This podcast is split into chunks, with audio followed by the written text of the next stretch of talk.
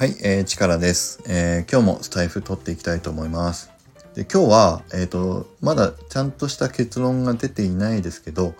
ちょっとこんな話がチームから出てきていてあ確かにそうだなって感じたことをちょっとあの自分のメモにもしたかったんでまあスタイフちょっと残していきたいと思います。じゃあよろしくお願いします。で、えっ、と、今日は何のお話ししたいかというと、まあ、皆さん、あの、NFT を、えっ、ー、と、購入される時って、まあ、一般的なマーケットプレイス、なんて言うんでしょう。えっ、ー、と、買う場所。えっ、ー、と、普通の、まあ、製品で言うと、Amazon だったり、楽天だったりっていうところで物を買うと思うんですけど、NFT もそういうまあ一般的な買う場所があって、まあ、マーケットプレイスって言ったりするんですけどで有名なところだと、まあ、その中でも OpenSea っていうプラットフォームがあるんですよね。まあ、プラットフォームっていうか OpenSea というまあ買う場所があるんですけどそういったところで、えーと、NFT を買うっていうのはあの NFT のあのなんかみんなの話をしてる場所で言うと、まあ、二次流通で買うっていう言い方をするんですけど、まあ、NFT を買う時にその一般市場でも売買されている状況のものを、まあ、二次流通というあのところで買うっていうのが一つの方法とでもう一つはえっ、ー、とその一般販売が始まる前にえっ、ー、と先行して優先的に、まあ、少し安くあの市場価格に市場に出る前に市場価格よりちょっと安めに買えますよっていう、まあ、優先販売権をもらって、えー、と買うっていうやり方と、まあ、大きく2つあるんですけどでその優先販売権をもらうっていうことを、えっ、ー、と一般的にあの NFT のやってる人たちの中だとホワイトリストをもらうとかえっ、ー、とアラウリストをもらうっていう言い方を今最近してるんですけど、えっ、ー、と、そのアラウリスト、AL と書いたりしますけれども、これをもらうっていうことが、まあ、えっ、ー、と、まずは、何て言うんでしょうね、NFT を買う上で安く手に入れるっていうための手段の一つなんですよね。で、少し考えれば確かにその安く優先的に購入できる、えーと権利をもらうことで、まあ、安く買って。でその後一般市場の売買価格があのついていく市場に流れていけばもちろんあの基本的には価格は上がっていくはずなので、まあ、安く買った上でその後に一般市場の売買価格に乗せて、まあ、販売すればその分の、えーと利益が自分に手に入るので、まあ、得をするよねっていう話ですよね。だからこの安く手に入れる権利アラオリスト、まあ、先行優先購入権を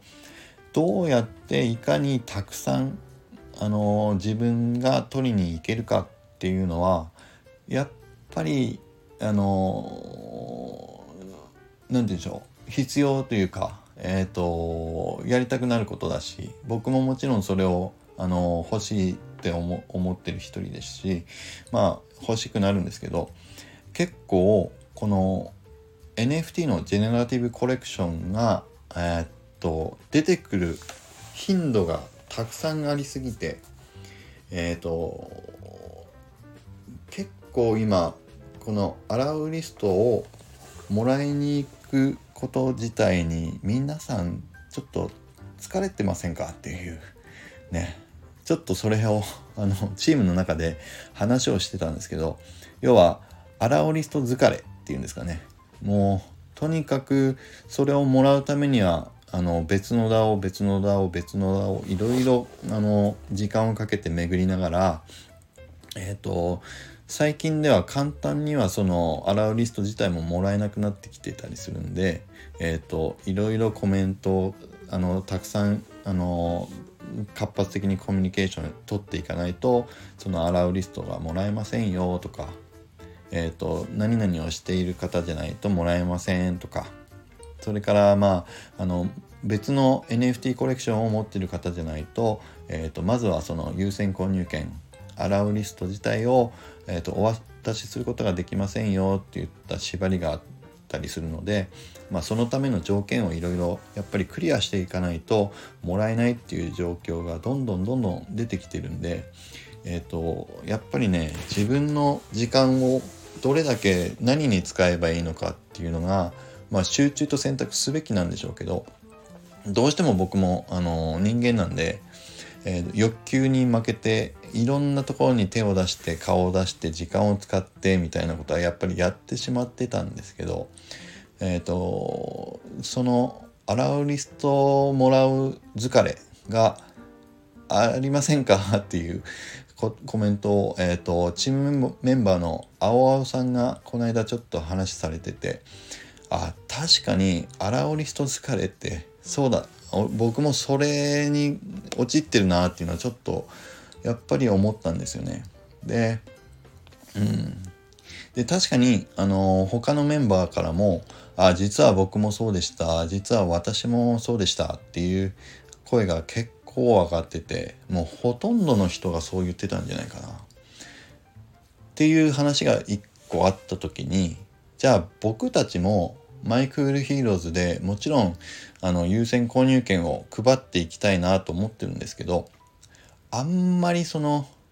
allowlist 優先購入券を、えーと差し上げる上でいろんな条件をクリアしてもらうような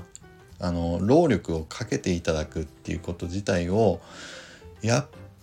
ぱりあんまりしすぎない方がいいんじゃないのかなっていう話を今あの議論が出てて、えーと、その話をちょっとしてたところでした。で確かにやっぱりあの時間をかけていただいた上であの頑張ってその優先購入権を取りに来ていただくっていうのは本当に本当に本当にすごくありがたいことではあるんですけどやっぱり皆さんをあんまりその疲弊させてしまうこと自体は良くないなーっていうのはすごく感じ始めていたので、えーと、今のところまだ、あのー、ちょっとちゃんとした結論は出てないですけど僕たちのマイクールヒーローズ自体のその優先購入権の、まあ、配布の仕方についてはあまりにこうハードルをいろいろクリアしてもらわないと差し上げられないっていうような形にはしない方がまあいいのかなっていうのはちょっと思っているところです。はい。ただあのこれちょっと別のところでも話そうと思うんですけどまあそうは言っても気をつけないといけないなと思ってるところはもちろんあるので、えーと簡単にばらまきすぎるのも良くないなっていうところはあるんですよね。だからこの簡単にばらまきすぎないようにしつつ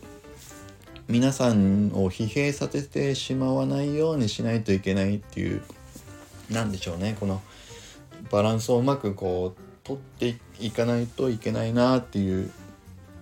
そういうことを今まあちょっと強く感じているところではありましたね。はいなので、えーと、いろいろ、まあ、考えること考えなきゃいけないこと、えー、ちょっといろいろあるんでまあ大変だなと思いながらもまあこういうふうなことを今えっ、ー、とチームの中での議論で、まあ、出てきてますよという報告の回でした。ちょっと,、えーと、今日はねすいませんあの結論がある話ではないですけど、まあ、こんなこともあのチームの中で今話をしていますという報告の回でした。はいじゃあ今日は、まあ、アラウリスト、えー、ホワイトリストえー、まあ、優先購入権と言ったりもしますけどそれの、まあ、配布についてはえっ、ー、とまああんまりあの大変なハードルを、まあ、クリアしていただかないようには設計すべきだろうなと、まあ、その方が皆さんにとっても優しい設計になるんじゃないかなってちょっと思ってましたよという話でした。で次回はまたねそうは言ってもばらまきも良くないんじゃないのっていう部分についてもちょっと話はしていきたいなと思うんですけどまあ今日はそんなところですかね。はいということでまあ今日のお話はこれで終わりにしたいと思います。それではまた、えっ、ー、と、良かったよという思ってくれた人は、えー、このスタイフのいいねボタンとフォロー、それから、まあ、僕の Twitter の、えーと、フォロー、そして、えー、マイクールヒーローズの公式 Twitter のフォローもしていただけると嬉しいです。それではまた、えっ、ー、と、これで終わりにしたいと思います。それではまた良い一日を。